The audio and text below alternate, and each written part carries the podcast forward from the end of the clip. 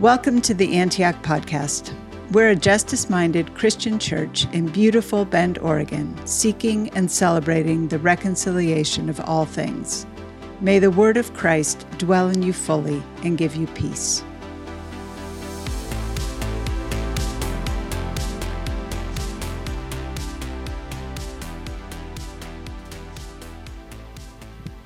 The scripture reading today is from the book of Acts, chapter 7, verses 55 through 60.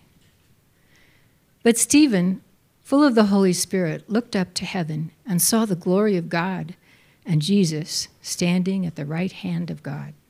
Look, he said, I see heaven open and the Son of Man standing at the right hand of God.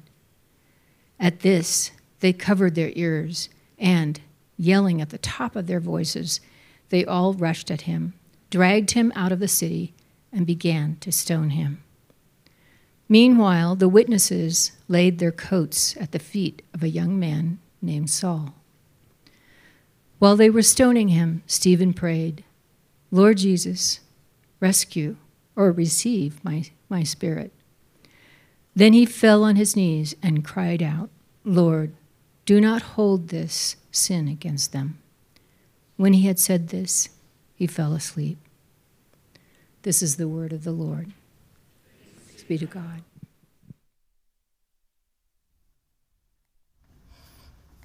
Thank you, Pat. I'm good, thanks. Morning, church. Good to see you all today.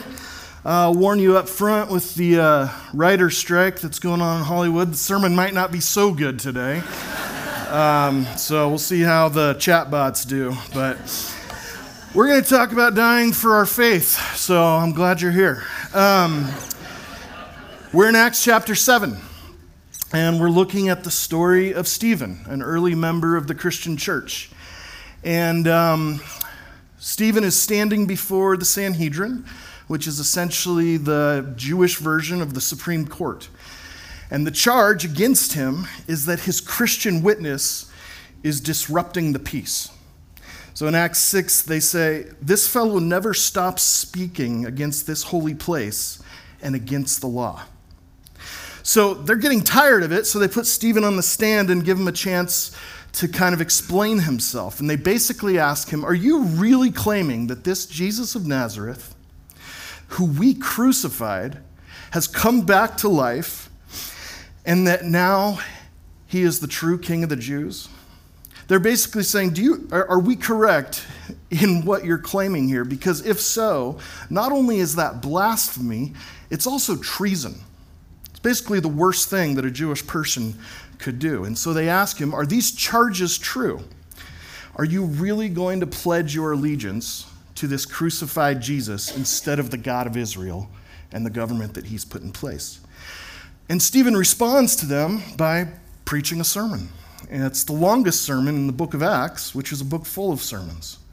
And he, throughout the course of chapter 7, Stephen walks through the whole of Jewish history, starting way back with Abraham, Isaac, and Jacob, and then God sending Moses to rescue his people out of Egypt, and then the prophets that God raised up to warn his people, and the promise of a Messiah who would one day come like a new Moses to lead the Israelites out of their sin and slavery. And so Stephen gives this sermon, and he ends it essentially the same way that Peter ends his sermon in Acts chapter 2 that we looked at a few weeks ago.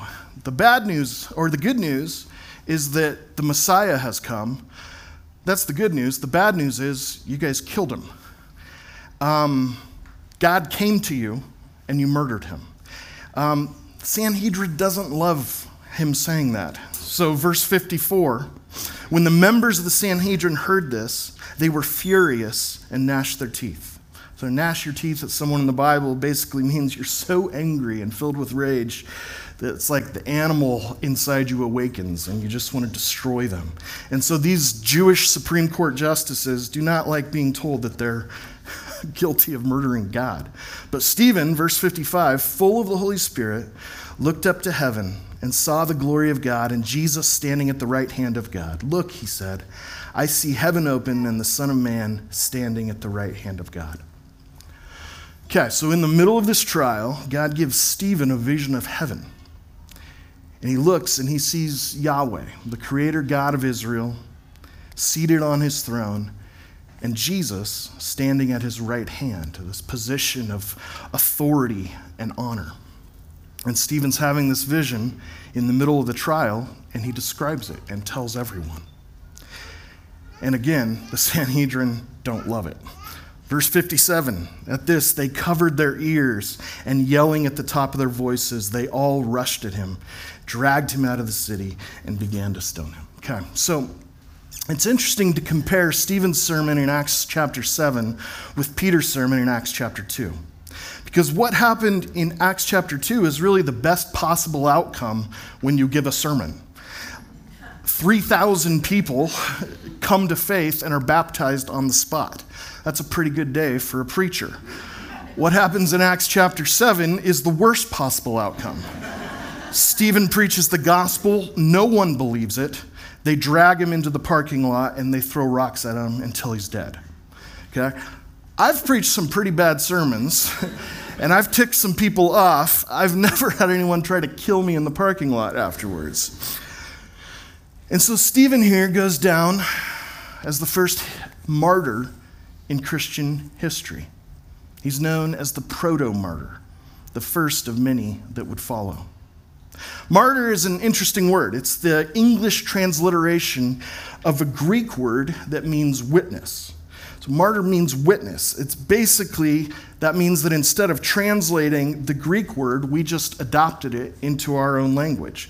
But if you wanted to translate the Greek word martyr into English, you'd use the word witness, which is what our Bibles usually do. So, for example, at the beginning of book of Acts, Jesus says, You will receive power when the Holy Spirit has come upon you, and you will be my martyrs in Jerusalem, in all Judea and Samaria, and to the ends of the earth.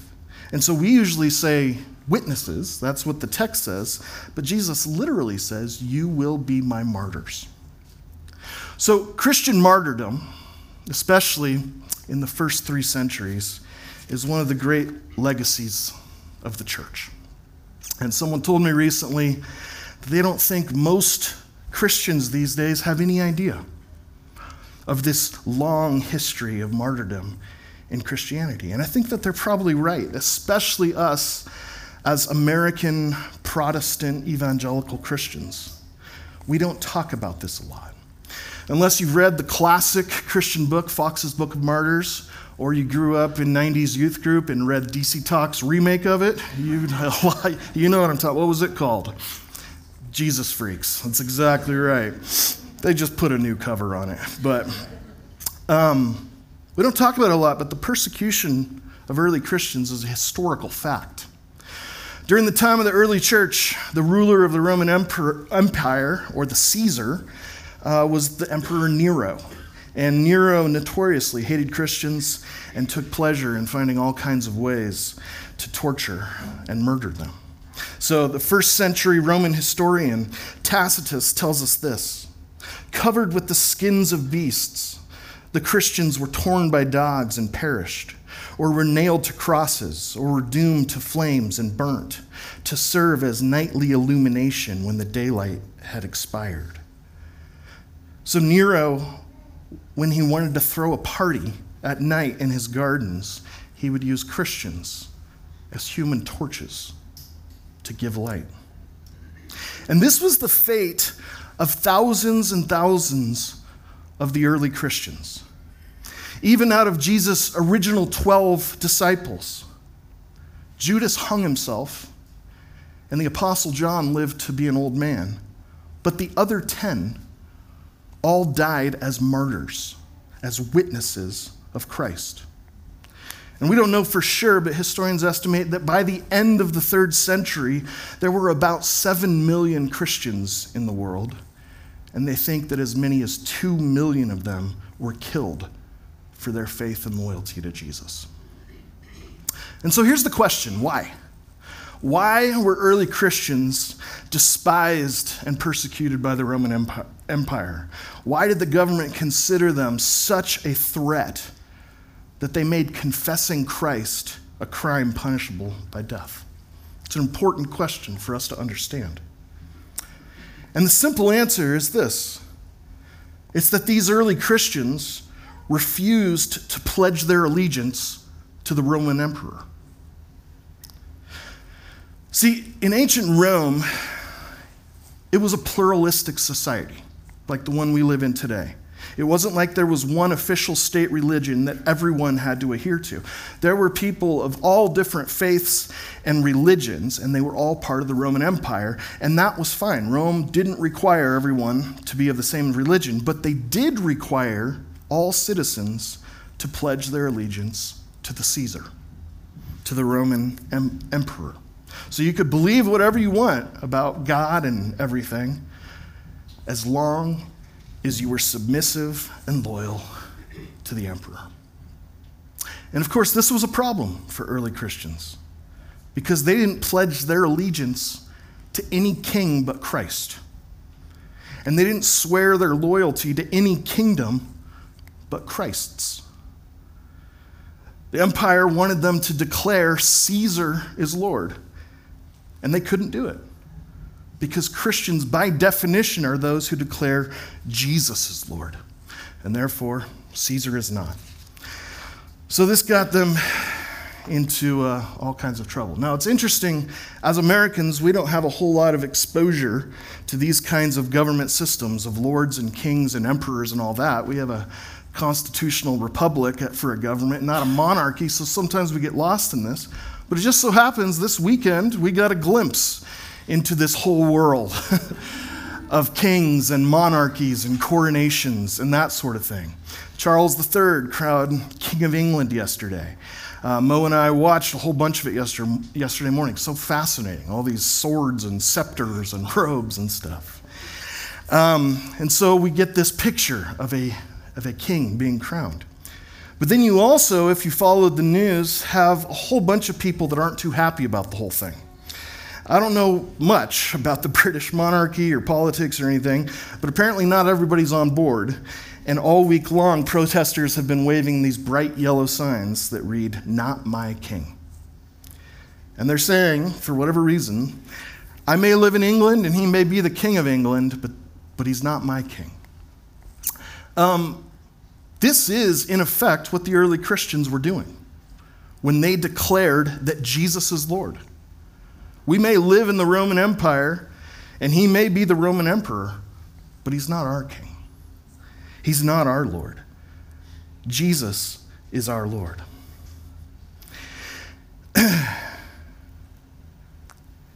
this is something that Nero and other emperors weren't going to tolerate, and thousands and thousands of Christians were persecuted and executed by the Roman government.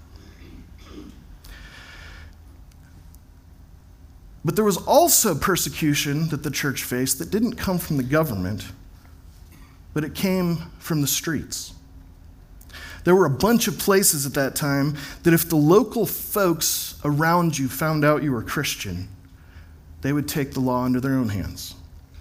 If a Christian family moved in to town, often the gatekeepers would attack their homes, harass their kids, attack their businesses, and sometimes kill them.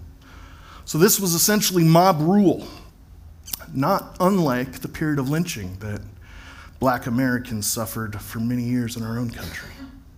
And this is actually the story that we see with Stephen. He wasn't a prisoner of Rome, he was captured by this local Jewish mob. And so they didn't bother calling the authorities when he said the wrong thing. They just took matters into their own hands and stoned him themselves.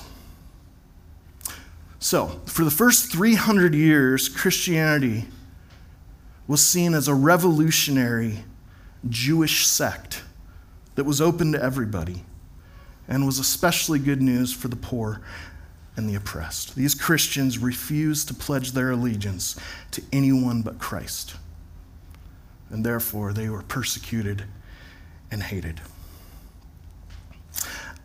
It's important to understand, though, that the early church wasn't trying to take over the government.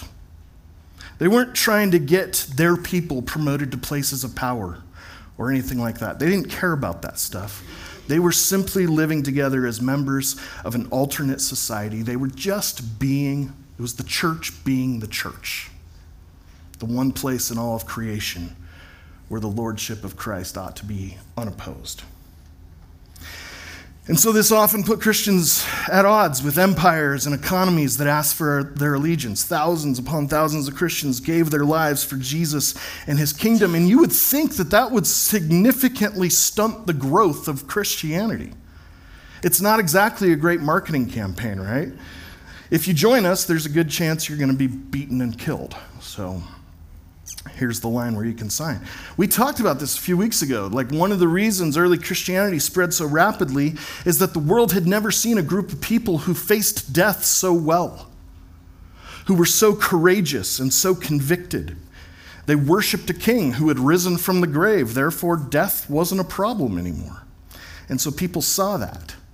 And the kingdom of God continued to spread. So, one of the early church fathers, Tertullian, wrote we are not, speaking as Christians, we are not a new philosophy, but a divine revelation. That's why you can't just exterminate us. The more you kill, the more we are. The blood of the martyrs is the seed of the church. That's gangster. now, it may sound a little radical. We're not used to talking about our Christian faith in such extreme terms, but remember, this was part of Jesus' own call to discipleship. He makes it clear from the very beginning that if we're going to follow him, martyrdom is on the table. He says, If anybody wants to be my disciple, let him deny himself, take up his cross, and follow me. A cross wasn't just a cute little Christian symbol that you wore around your neck, a cross was a symbol of an execution device. So to take up your cross and follow him is to take up your shovel and get ready to dig your own grave. Bonhoeffer would later say, when Christ calls a man, he bids him come and die.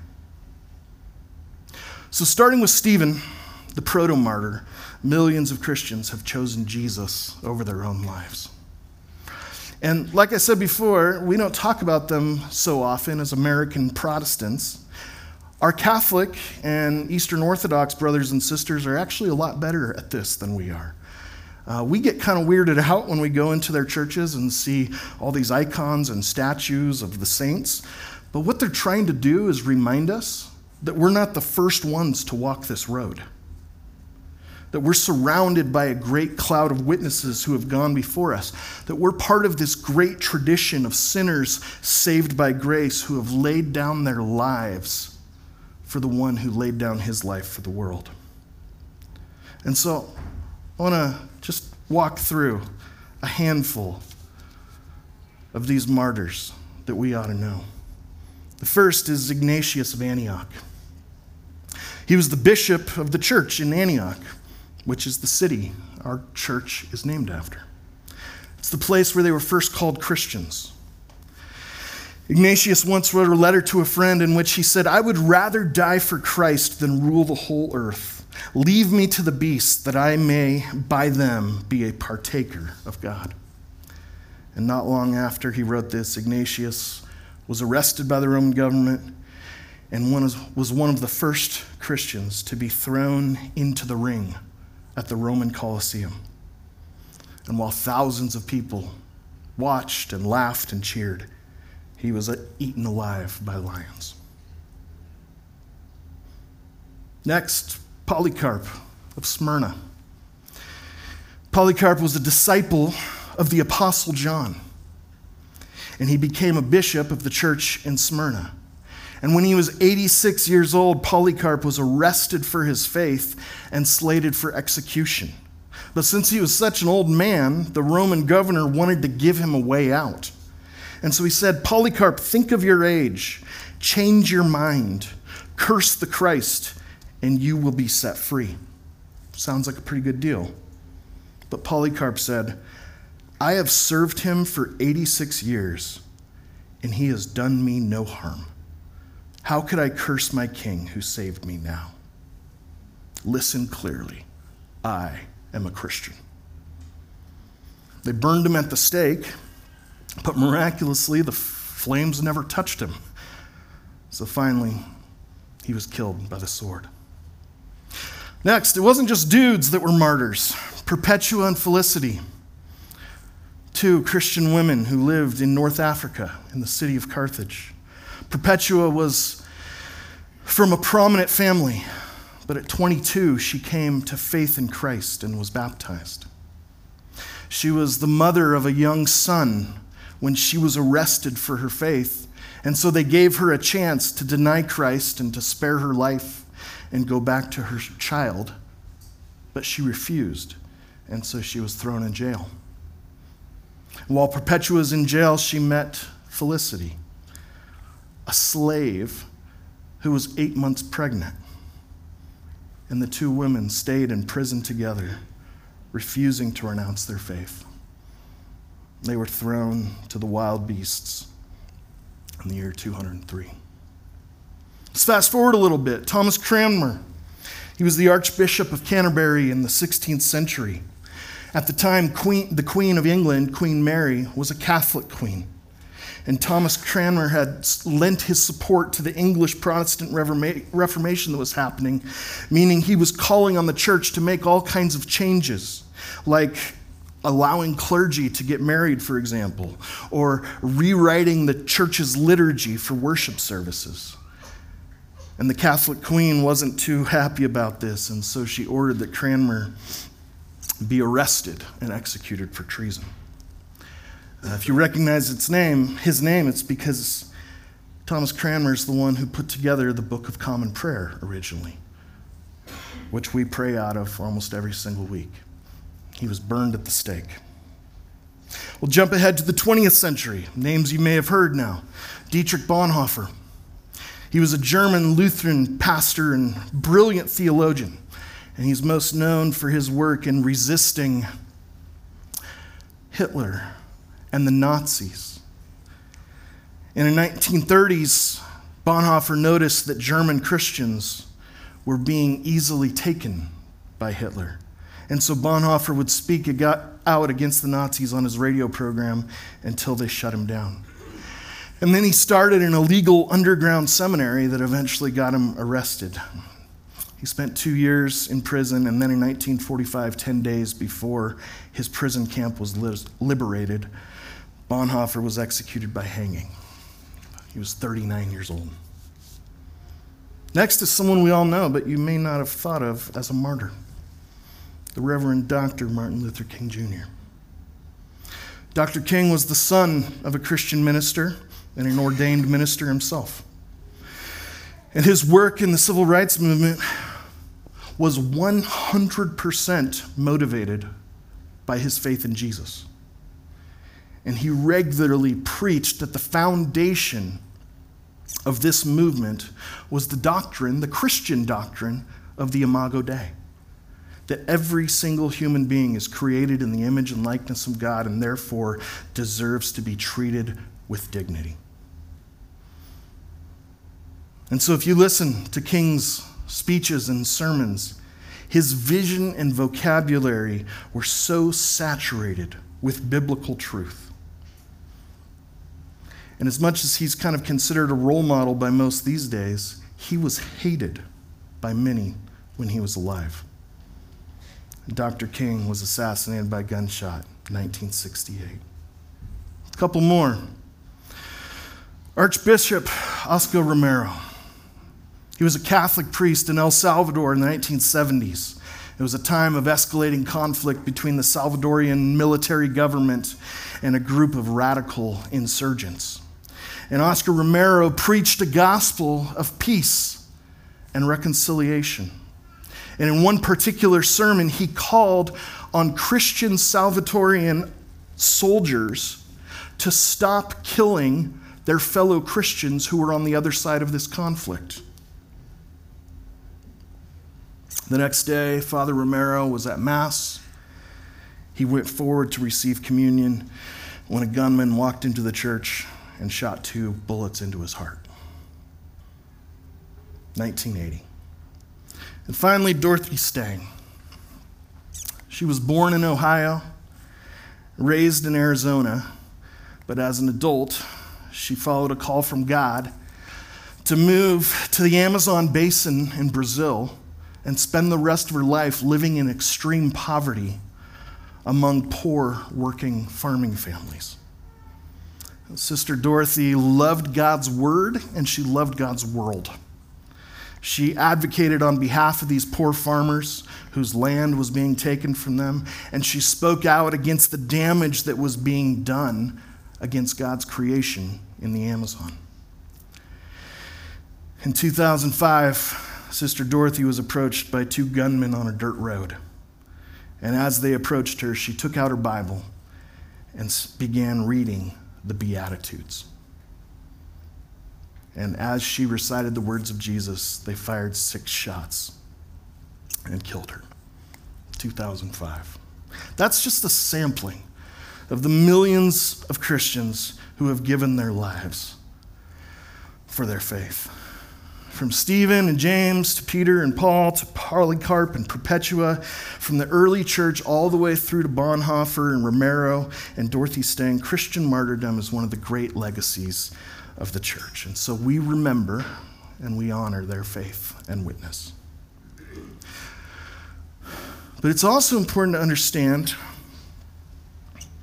that Christians didn't invent martyrdom. There have always been people who were willing to die for what they believed in. This wasn't new or unique to Christians at the time of Stephen. What was new and unique with Christians was forgiveness. The early Christians prayed for and blessed their enemies. Let's go back to our text, verse 59. While they were stoning him, Stephen prayed, Lord Jesus, receive my spirit. Then he fell on his knees and cried out, Lord, do not hold this sin against them. Does that sound familiar? Does that sound like somebody else we know? Jesus, as he's nailed to the cross, prays for the people who are killing him. Father, forgive them, for they know not what they do. And Stephen, permeated and possessed by the Spirit of Jesus, as he's being stoned to death, prays for the people who are killing him. Lord, do not hold their sins against them. That is Christian martyrdom. Not killing for your faith, but dying for your faith while forgiving those who are killing you. And as Stephen is being stoned to death, he prays for those who are killing him and asks God not to hold their sins against them. Here's a question Did God answer that prayer? I mean, obviously, it's a courageous and Christ like prayer to pray, but did God actually answer Stephen's prayer? Well, it seems like he did, at least with one of the people who was there that day. Let's go back to verse 57 real quick. I skipped a, a part earlier. At this, they covered their ears, yelling at the top of their voices. They all rushed at him, dragged him out of the city, and began to stone him. Meanwhile, the witnesses laid their coats at the feet of a young man named Saul. A few years later, this young man named Saul would meet Jesus on the road to Damascus, and Jesus would radically transform his life. This young man named Saul would become known as the Apostle Paul, the greatest missionary and martyr of all time. He was there that day when Stephen was being stoned. He wanted to help the Sanhedrin in any way he could, so he offered to hold their coats while they killed Stephen. And Stephen prayed, Lord, don't hold their sins against them. And it would appear that rather than holding Paul's sins against him, Jesus did indeed forgive him and redeem him and use his life to reach millions for the gospel. And so Stephen's stoning initiates the scattering of the church, which leads to the spreading of the gospel all around the world. From Jerusalem to Judea and Samaria and the ends of the earth, all the way to Bend, Oregon. So, lastly, the truth is that for most of us, we'll never be called upon to be martyrs like Stephen or Polycarp or Perpetua. There are plenty of places in the world today where it's illegal to be Christian.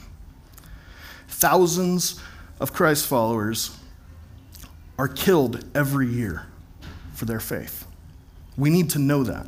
Christian persecution is very real, and we don't know anything about it where we live. And so we should be thankful that we live in a land where we enjoy relative safety and comfort when it comes to practicing our faith. So most of us will never be persecuted for following Jesus, but it's still going to cost us something. In fact, sometimes it's going to cost us a lot. I think pretty much everyone who follows Jesus is going to get some criticism on occasion. People are going to judge you, they're going to label you, they're going to make assumptions about you. Sometimes it will come from outside the church, sometimes it will come from inside the church. And I wonder how many of you have had an experience like this, where you were sincerely trying to follow Jesus, trying your best to do what you felt he was calling you to do, and the people around you didn't get it or didn't like it. And they criticized you or turned on you or maybe even left you. Maybe you've even been rejected by close friends or by family members or by fellow Christians. And you were legitimately just trying to follow Jesus, but they didn't like it. That stuff hurts pretty bad. And a lot of you know exactly what I'm talking about. If that's you, I want you to know that you're not alone. Not only you're not alone in this room, but you're not alone in this great story that we're part of. In fact, suffering for your faith is part of the normative Christian experience. It always has been from the beginning. So the Apostle Peter has some encouraging words for us. Let me read these for you as sort of a blessing or a benediction. He writes Dear friends, do not be surprised at the fiery ordeal that has come on you to test you, as though something strange were happening to you. But rejoice inasmuch as you participate in the sufferings of Christ, so that you may be overjoyed when his glory is revealed. If you are insulted because of the name of Christ, you are blessed, for the Spirit of glory and of God rests on you. So, Antioch, don't be surprised when suffering comes your way. You're sharing in the sufferings of Christ. And if you've been criticized, hurt, or rejected for trying to follow Jesus, remember you are sharing in the sufferings of Christ. And you're going to be all right. Amen.